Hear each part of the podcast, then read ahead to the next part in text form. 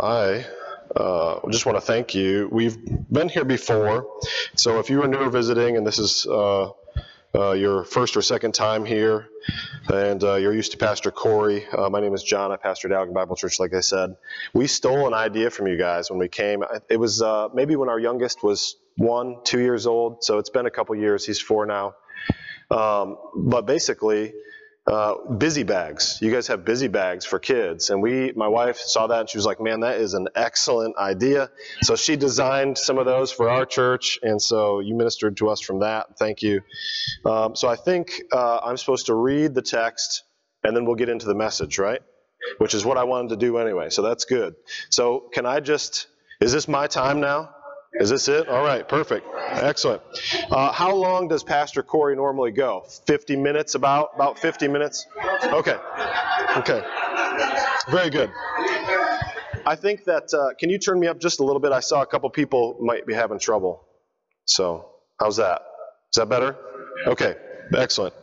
Great. So uh, the title of today's message is Spiritual Amnesia. You'll find it in your copy of God's Word. I hope you brought one. Um, if you did not, you can do your best to follow along with me. I don't know if they're going to have it up on the slides or not, but Second Peter is where we're going to be. Second Peter one, one through fifteen. And uh, there's four things, basically, that I want to cover with you. So I'm going to I'm going to tell you what I want to tell you. I'm going to tell you, and then I'm going to tell you what I told you. Okay? And so the, the four things are basically this. So if you're a note taker, you can feel free to jot this down if you want. If, if I go too fast for you, I'll try to hit them again at the end. Uh, basically, uh, what I think God laid on my heart to bring to you from this text this morning is this.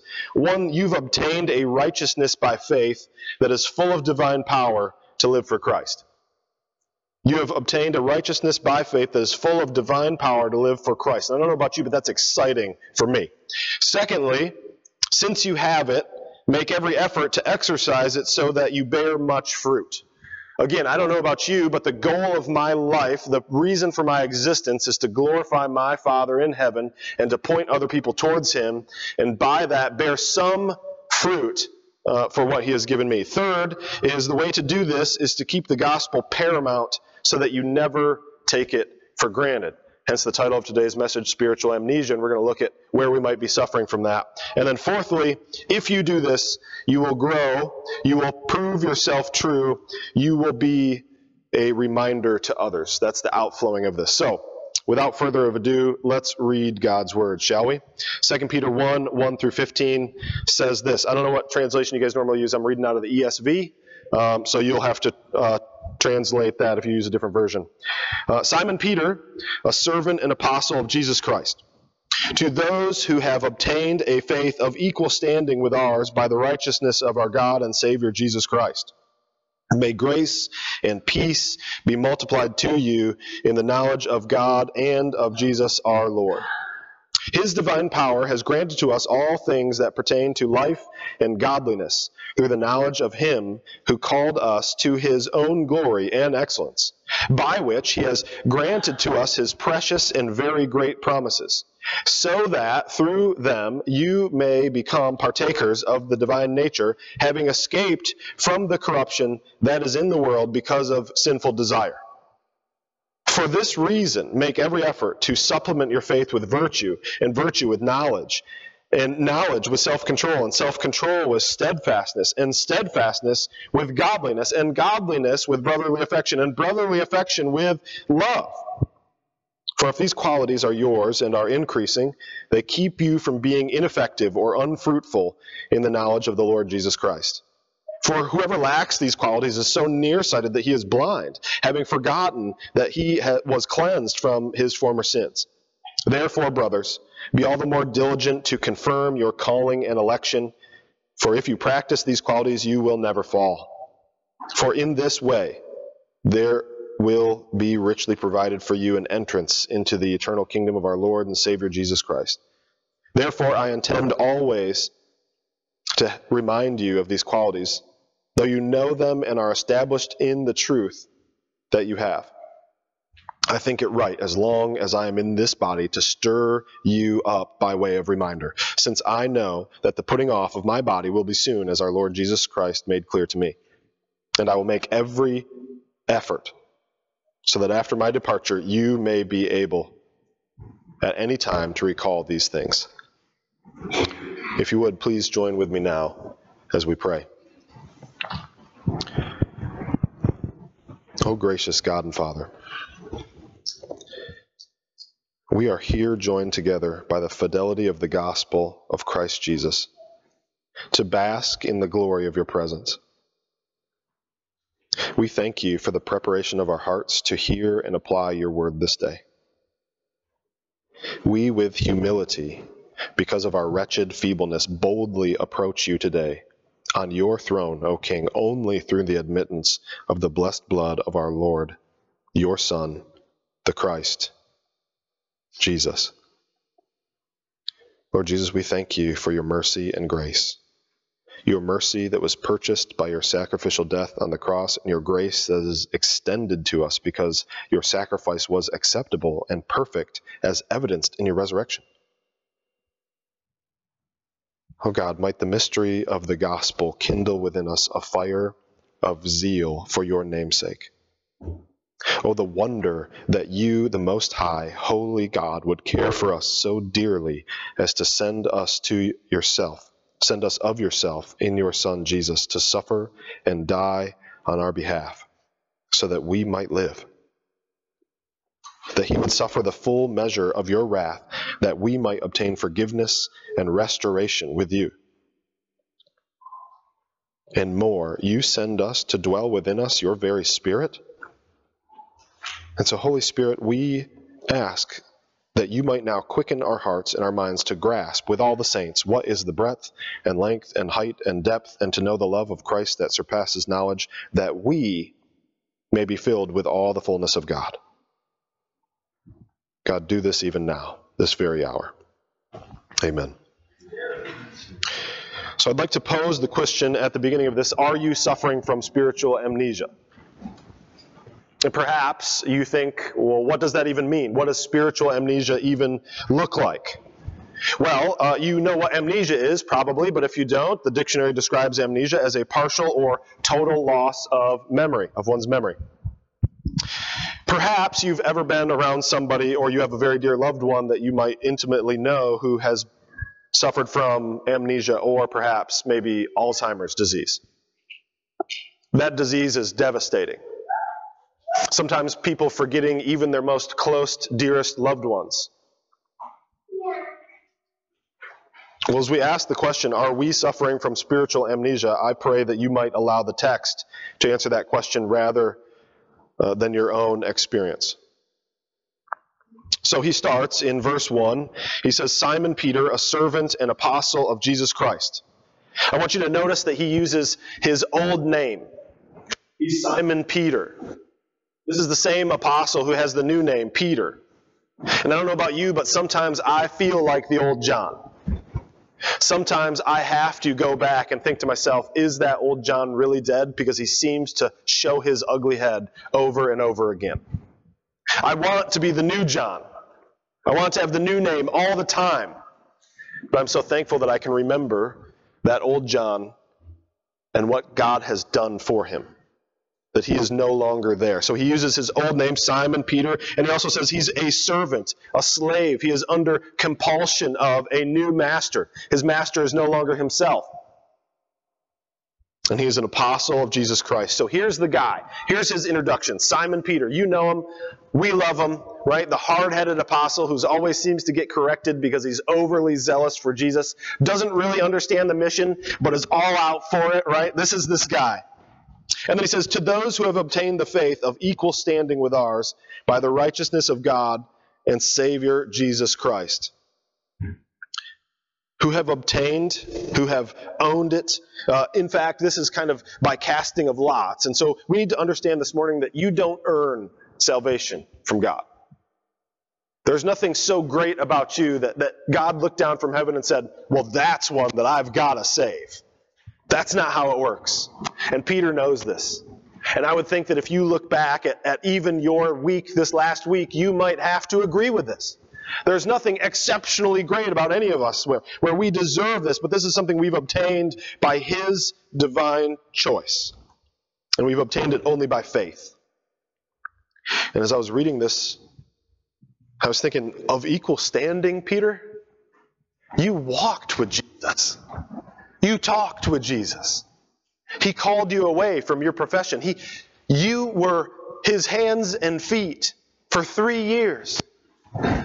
And you can say that I have, have received equal standing with Jesus that you have? Peter, what a blessing for you to say such to us. By the righteousness not of our own, though, right? By righteousness of our God and Savior, Jesus Christ. And then he pronounces this blessing. But I have to stop right there for a moment, even in the first verse, to say, if you have not obtained salvation, the rest of this sermon doesn't matter to you. If you're here this morning and you don't know if you have a personal relationship with Jesus, I would beg you, do not let the day go by before you work your faith out with fear and trembling. So I'm going to give you a very quick version of the gospel because I don't, I don't know you. And I pray that Pastor Corey is doing the same thing to that church at Allegan Bible. See, the Bible says that we are born dead in sin, that there is no righteousness in us, there's no goodness in us. Sin is anything we think, say, or do that is against God's word. So therefore, all of us are guilty of sin. The Bible also says that if we've broken his commandments in even one spot, even the least of these, then we're guilty of all of them. People don't like to talk about it nowadays, but the unfortunate thing about that is, is if we are sinners, and we've just established that all of us are, that we only have two options. Hell is one of them, eternal damnation, separation from God, because he justly punishes sin. Or salvation through Jesus Christ on his cross, who took the wrath, who took the punishment, who paid the penalty, so that you, yes, even you, might be forgiven and ushered in to his kingdom. And so if you have not received that gift, not something you can earn, but something that is freely given because of his love for you, yes, he has a life for you to live from then on. But if you haven't received that, I beg you, focus on that for the remainder of our time together. Pour your heart out before God even today, that he might save even you. But for those of us who have obtained it, oh, beloved saints of our Lord and Savior Jesus Christ, for those of us who have obtained it, the rest of the sermon is for you.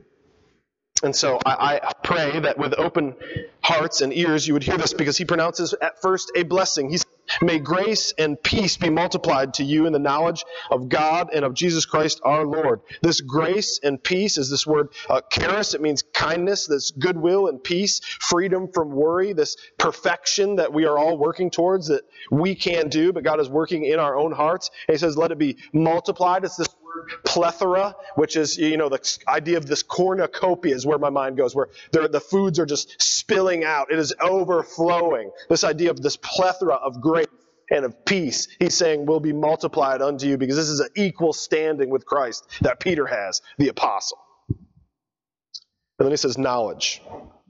Now, there's a couple kinds of knowledge that we're going to talk about today. This knowledge is more or less uh, to be interested in or understand information. An old preacher once told me that the distance between heaven and hell is eighteen inches. Perhaps you've heard that illustration before.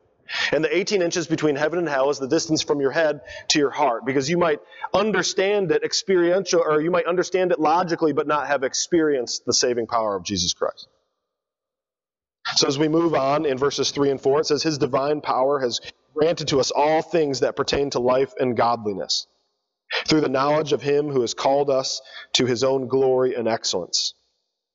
Firstly, it's his. It's Jesus' divine power, right? I think we've established that already. But understand this, it's divine power. Um, when I got out of high school, I went into the Air Force. I was in the Air Force National Guard, and uh, they gave me a big sign-on bonus, and I did what any probably young man would do. I went out and bought me a nice big pickup truck, and I slapped some thirty-six inch Mickey Thompsons on. I put a nice chrome bull bar on the top of it. It was electric blue. I took it mudding, almost flipped it one time, uh, but it was excellent, okay? Excellent.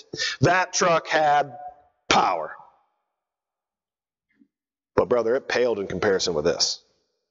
This is divine power. Holy Spirit imbued, Jesus Christ, God-given power. And he says it's granted to you officially. You possess it. And it says all things. I don't know about you, but as I was reading this, that again stirred my heart. That he has granted to us all things that pertain to life and godliness. Meaning, by the way, that there is no conversation I will ever have with my wife that I cannot be godly in. There is never a conversation with my child where I cannot be godly in. There is never a conversation with my, my boss in my secular job, right, or who's, who's a jerk all the time, that I cannot be godly to. There's never a conversation with my sister who doesn't know the Lord yet, who is very catty on the phone with me when we're talking about the things of mom, who I cannot be godly to. Do you understand the power that he's given us? That it is now our choice to sin? He's given us power to live everything that pertains to life and godliness. And we can grow in that through the knowledge of him who has called us. So the more you know the gospel, the more you understand and apply the gospel, the greater this power becomes. The more clearly you see it, the more easy it is to practice. By which, in verse four, he has granted to us his precious and very great promises so that through them you may become partakers of the divine nature,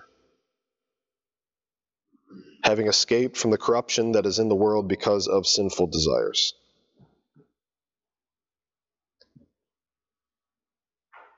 I'm going to read this again. Allegan Bible doesn't do this either, but I tease them too. This would be a great spot for an amen. Are you ready? I'm going to slow pitch it to you. Don't don't feel obligated. I know. I, I said that in half of you. I could hear like the anxiety settle on the crowd. That's okay. This is what he says. What we have been given, by which he has granted us his precious and very great promises. Amen. Amen. So that through them you may become partakers of his divine nature, of, of the divine nature. Amen. Are you kidding me? We get promises and divine nature, and we get power. Is there anything, Lord, that you have withhold from us? And he says in the text, no, this is everything for life and for godliness. Remember, it's the cornucopia, the plethora of grace and of peace that has been poured out upon you. Why are we not more excited? Christians should be the most excited people you've ever met in your life. Yeah, that's another good spot. Yeah. This is the gospel, purchased and position, redeemed and reconciled. Beloved, when is the last time that you have spent marveling at the magnitude of this mystery that is the message of the Bible? There's your alliteration for the day.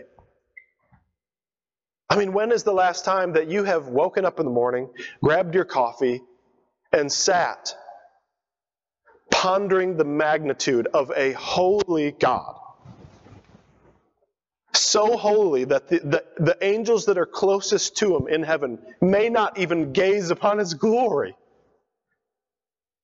And they are so dumbstruck with his, with his magnitude that all they can utter is, holy, holy, holy. And that that God would deign to come down and take on human flesh for somebody like us. I mean, when is the last time you've simply basked in the truth of the gospel?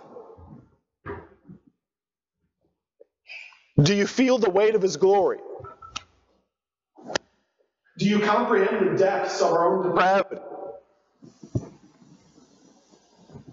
You know the difference between Hitler and me is only God's saving grace and his opportunity to sin.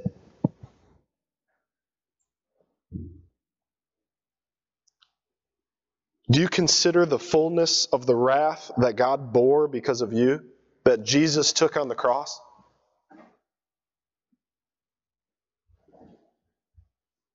I hope and pray that you are left dumbstruck by the gift of receiving justification. And perhaps you've heard this before, but justification. What does justification mean? Any old Sunday school lessons in here that you can go back to? Justification means just as if I had never sinned, right? But you know what else justification means? Just as if I had always obeyed. Because Jesus' obedience is attributed to your account as well. It's not merely you're clean now. It's not merely he's wiped it away. It's that your account is full. Bill Gates full, y'all. Do you understand the plethora that is bursting out of you? All things pertaining to life and godliness have been poured out into you. And he goes on. The text isn't even done yet. And neither is the sermon. For this very reason, in verse five. So let, let's back up, right? So so let's understand what he's saying. Because of the gravitas, old good Greek word, right? The weight, the measure of the gospel. For that reason now. For this reason, make every effort to supplement your faith with virtue, and virtue with knowledge. And, and he goes on. We're going to cover those in just a minute. Do you understand why in this text now he says this? Peter gets it, man. Peter understands his depravity and his lostness and his hopelessness apart from, from Christ. Do you remember this? Peter denied him three times after walking with him for three years. That's this Peter. And he says, for that reason, because of this gospel, because of that Jesus, because of that God, because of this sinful man, for that reason, make every effort, press yourself. It says, bring to bear with every eagerness. So uh, when I was eight or ten years old, my oldest boy right now is nine. Um, do not do what I'm about to tell this, okay? Don't do this. But when I was nine or ten, it's okay. It's not sinful. Mom's looking at me like, you shouldn't even share that. No, it's okay. It's all right.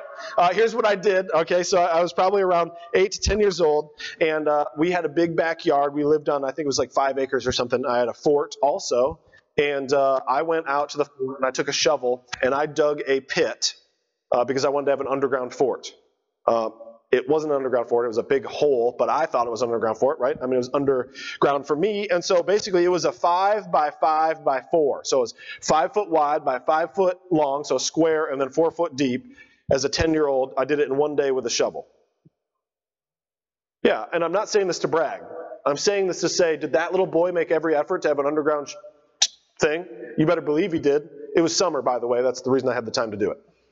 I remember because I didn't, I didn't, uh, my wife would say I was spoiled. She's probably right. But I remember because my dad came home, my mom said, go see what your boy did. And usually that's not good, right? Guys, right? Usually that's not what you want to hear. But, but she said, go see what your boy did. And he went out and he saw this hole. And he said, well, you, you know what? Why? You know, I said, I wanted to have an underground fort. And he said, for it to be underground, it has to be, it has to have a roof. He said, let's get in the car. We're going to go buy some plywood. He saw my effort. He was proud of the effort that I put in place. When I was over in Iraq and Afghanistan, uh, I went over there for just a short period of time. This is when I was courting my wife. Uh, I saved every dollar, almost. I went to, there's the people will come in and you can buy their trinkets and their wares and stuff like that. So I was over there for probably three months. I saved every single dollar. And that was difficult because all these other guys come back from the bazaars with bootleg movies or with like, you know, all this different cool stuff, you know, knives and wh- whatever, what have you, right? Precious gems and all kinds of stuff that these guys are coming in to sell. I saved every single dollar because when I came home, I was either going to get one of two things. I was either going to get a motorcycle or an engagement ring. I've never had a motorcycle. But I took every single effort. Perhaps you're familiar with the T V, one last one. Perhaps you're familiar with the T V show Biggest Loser. And you see the transformation that those people are making. They come in obese and they leave healthy. It's because they made every effort. This is what Peter is saying. if you understand the gift, if you understand the giver, if you understand the heart of the recipient, you will dig. And so he goes through this list. Because you have a copy of God's Word, you can study it more on your own. We will go through it quickly for sake of time, but he goes through it with virtue, which is simple morality. I don't know about you, but the first thing I did when I became a Christian was I tried to cut back on my cursing, right? That's simple morality. Or knowledge. I don't know about you, but when I first became a Christian, I wanted to go to Bible studies. I wanted to read the Bible now. I wanted to know the rest of the story in between just the big ones with David and Moses and, and those kind of things, right? Like I wanted to know the Bible, like Haggai, right? Wasn't that it? Or Habakkuk, which was the one? I said, yeah. Uh, I, self-control. I'm still growing on that. My wife will tell you, right? Obviously, but but I have more self-control now than I did when I was just a baby Christian because I'm seeking to grow in that. Steadfastness means this patient endurance. Getting married helps, doesn't it? Having kids brings you to that next level. Careful, your wife's not here, right? Is that where she's? That's so. Then you're safe, right? And so, having kids brings you to that next level of patient endurance, right? And then as you age, having illnesses, watching your friends pass away. Godliness. This could be translated right doctrine, belief and practice.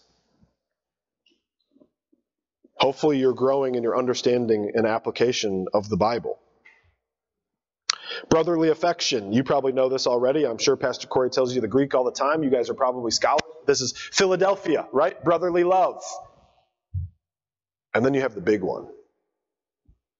Agape. Selfless love. Would you, brother or sister, would you be able to look Jesus in the face today and say, I am making every effort to grow in these things?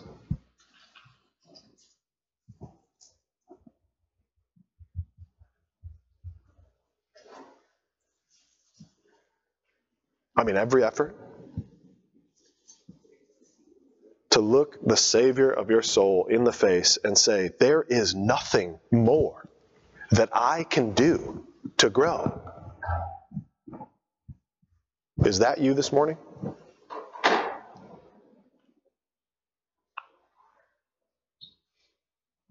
Do you know why that can't be us this morning? Do you know why that's not me this morning either? The reason we're not growing, the reason we're not effective, the reason we're not fruitful in our walk is because we suffer from spiritual. It's because so often as we go through our day, we forget the gospel. We forget its magnitude. Where does John three sixteen play in when we get cut off the track? Where does John three sixteen play in when you come home and you found out that the crock pot was supposed to be on and nothing's done? Where does John three sixteen play in when it's time for promotion and the other guy who's less qualified gets it? Brothers and sisters, we suffer from spiritual amnesia.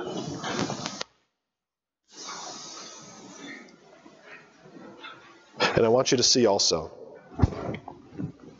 that it is no coincidence that Peter has this list in the way that he has it. Do you remember some of the conversations Peter has with Christ? Lord, how many times should I forgive somebody? Because I do it seven. That's very moral of you, Peter. That's very moral, Peter. Your, your virtue is good, Peter, but are you growing in other areas of your life, Peter? Because I say not only seven, but seven times seventy or whatever it was, just an astronomical number, right? Meaning continuously. Or knowledge. Peter meets with new disciples and he says, well, that's not okay to eat those, those foods. You got to eat the Jewish food. Well, not really, Peter. See, your knowledge needs to increase. Self-control. Need I say more about Peter? Steadfastness, godliness, brotherly affection. But then there's love. As we continue, we'll come back to that. For if these qualities, in verse eight, for if these qualities are yours and are increasing, they keep you from being ineffective or unfruitful in the knowledge of our Lord Jesus Christ. For whoever lacks these qualities is so nearsighted that he is blind, having forgotten that he was cleansed from his former sins. Some of you are going to be old enough for this next illustration, some of you aren't. Okay? There is a cartoon character that was uh, put out in nineteen forty-nine by U P A Studios. By the way, this cartoon was nominated for Academy Award for Best Animated Film, which is the Oscars, and he won uh, the award twice. Um, He's voiced by Jim Bacchus, and you know him well by Mister J. Quincy Magoo, a k a. Mister Magoo. If there was ever a picture of somebody who is nearsighted to the point of blindness, it would have to be old brother Magoo. Think of the mishaps. Think of the comedy that we have had over the years. But brother and sister, there's nothing funny about this kind of nearsightedness that Peter's talking about. What he's talking about here is we are so focused on the things of this world that we are not pursuing the things of the next. That we're so focused that that roast isn't done, that it leads us to act in a manner that is ungodly, uncharitable, unpeaceable to our husband, who's just simply hungry.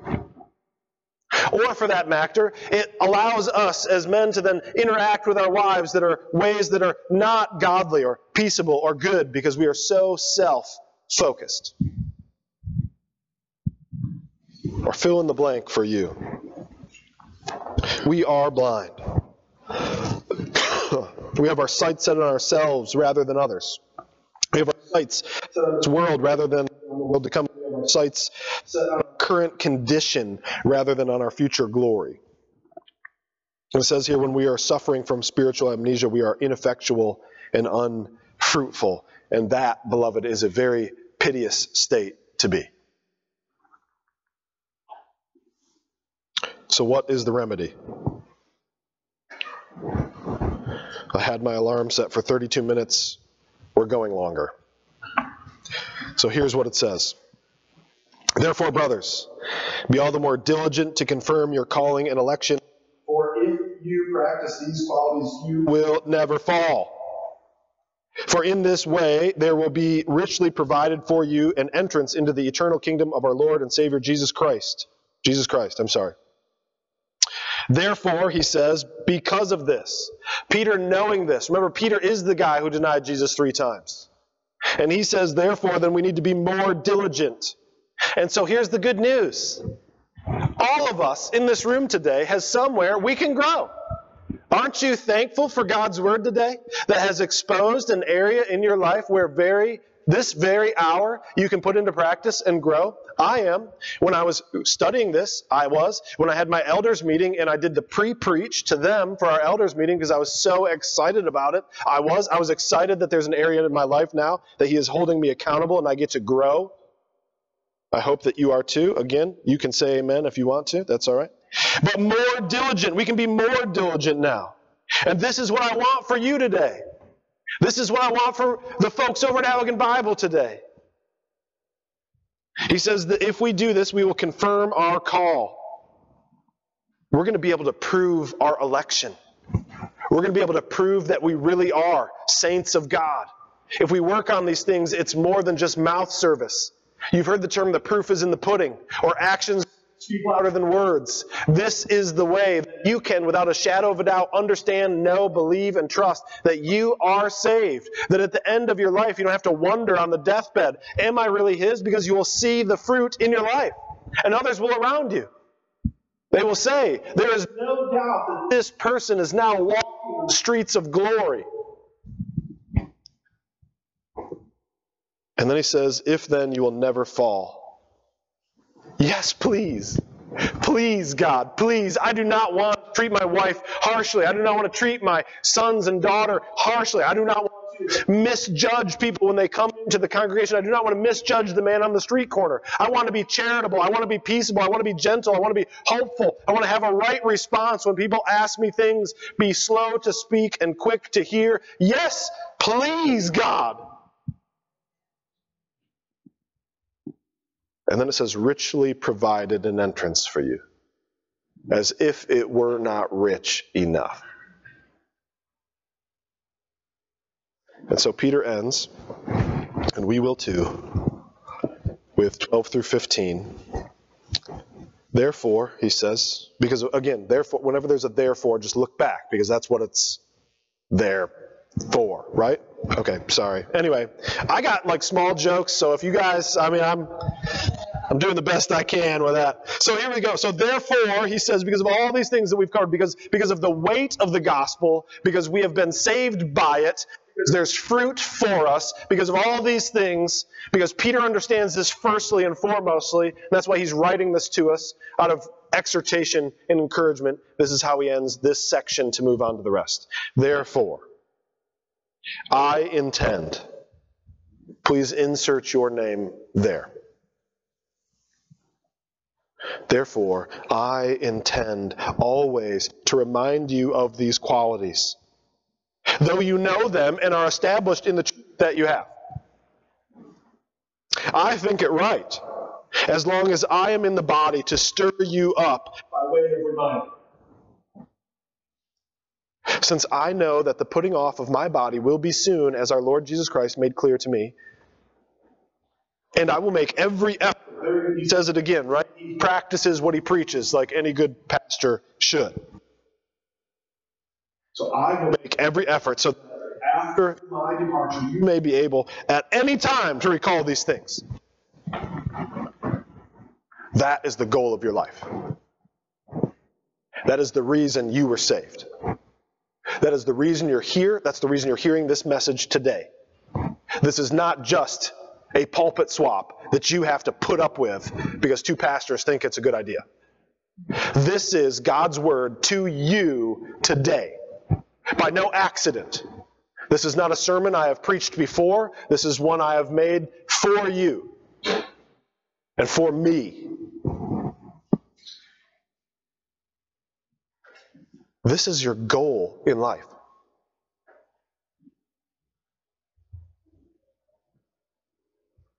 So the question I have is, are you, is your life a witness or a whisper?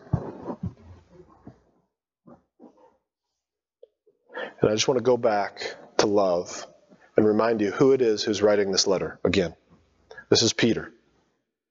Simon Peter, who back in Matthew, now I don't have these texts up on the slides, so you'll either have to trust me or turn there. So make a note so you can check and make sure I'm not feeding you anything wrong. Please, be a Berean, okay? Matthew twenty-six thirty-four. Jesus said to him, truly, I tell you, this very night before the rooster crows, you will deny me three times. And of course, we all know Pete's answer. No way, bro. Not me. The rest of them might, but not me. I'm hard-headed Peter. I won't do it.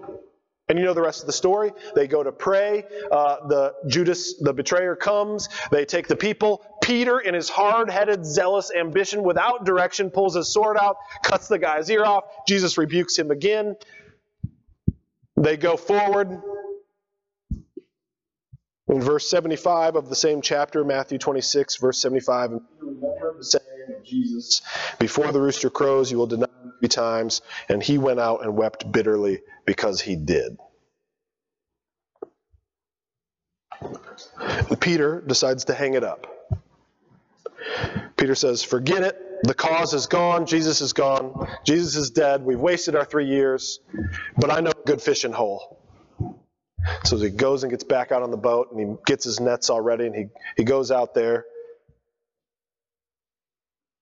And you know this story too, probably, but it's important that we read it together. John twenty-one, fifteen through nineteen.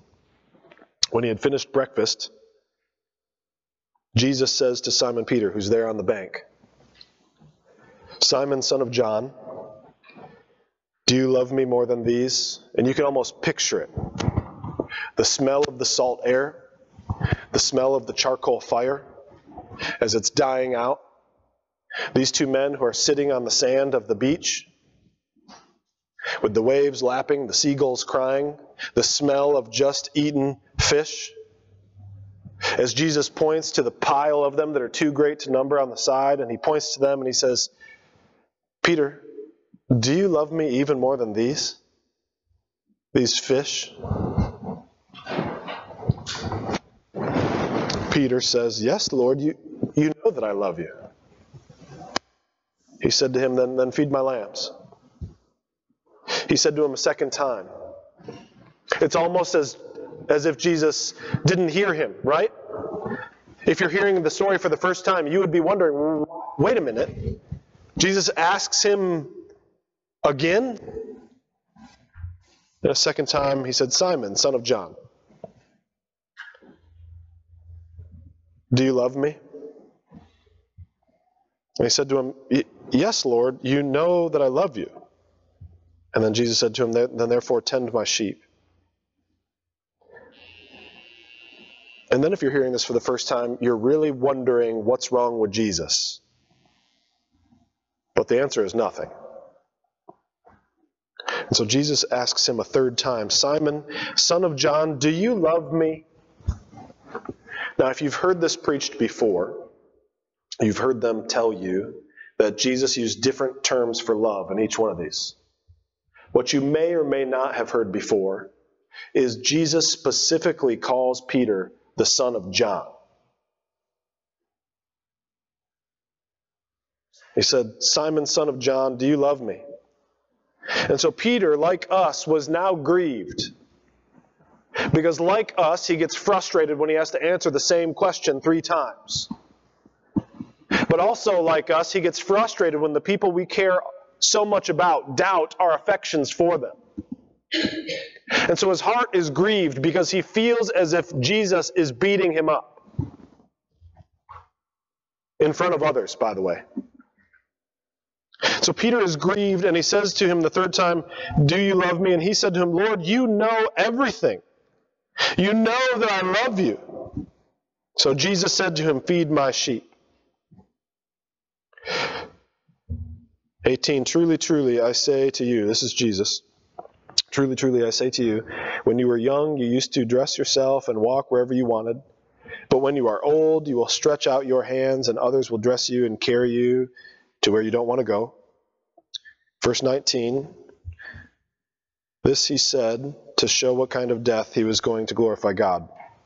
And after saying this, he said to him, Now follow me.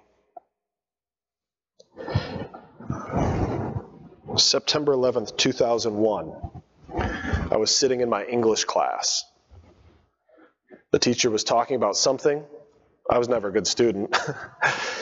She was talking about something in English class when the announcement came over the P A system for us to all turn our television sets on.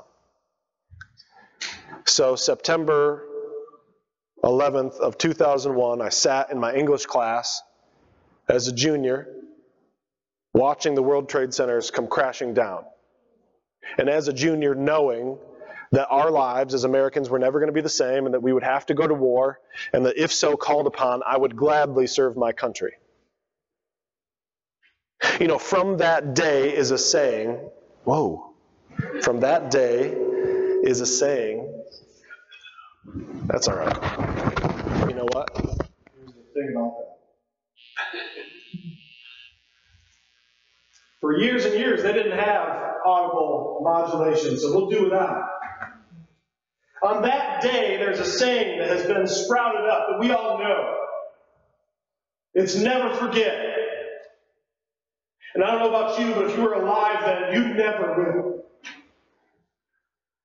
Every September eleventh, you will be reminded of those lives that were lost, of those towers crashing. That is something that will be and has changed America forever. It is ingrained in our nationality forever. Never forget.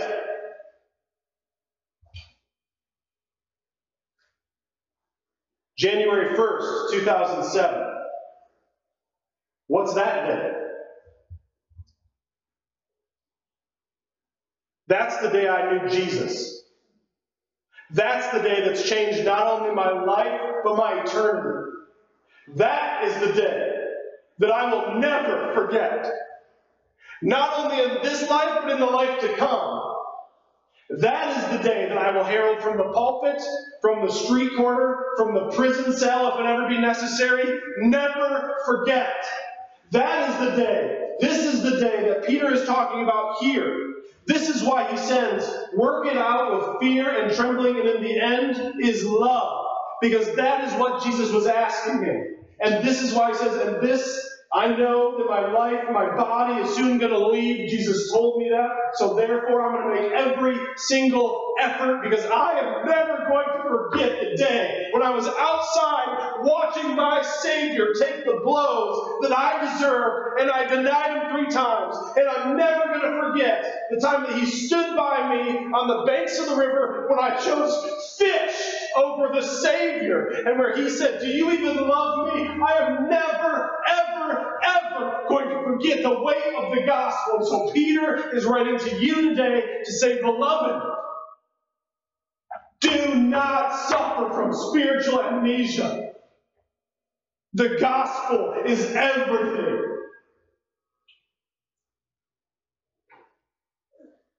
Amen.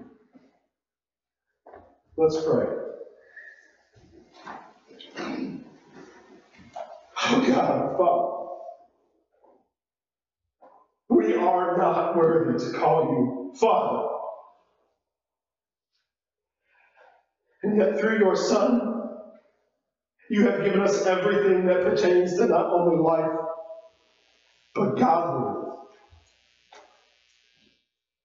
That as you continue to be patient with us and sanctify us through the blood of your Son, Jesus Christ,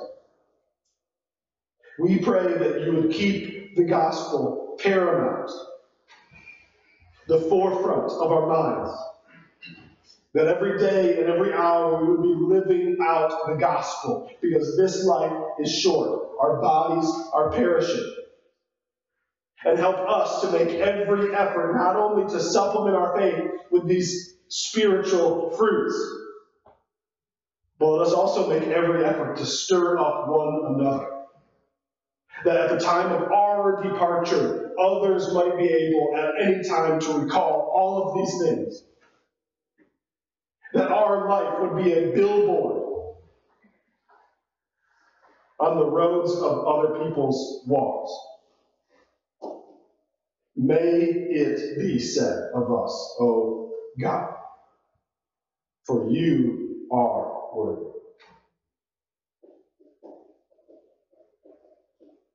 Father, as we have our heads bowed and our eyes closed, you know our hearts, and you know where we sit with you.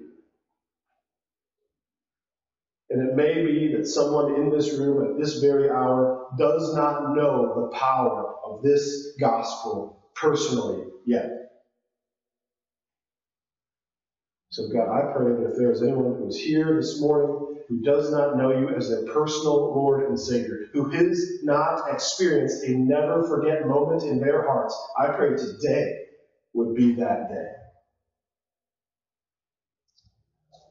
We ask this for your name and for your glory. And lastly, God, I pray that this church, this body of believers, would be a billboard to Allegan.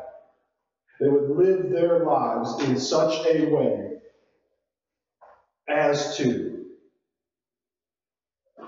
show others the good news of the gospel of Jesus Christ, making every effort to do so. We ask this because this is the purpose for which we were created. It's in your name we ask. Amen. Amen.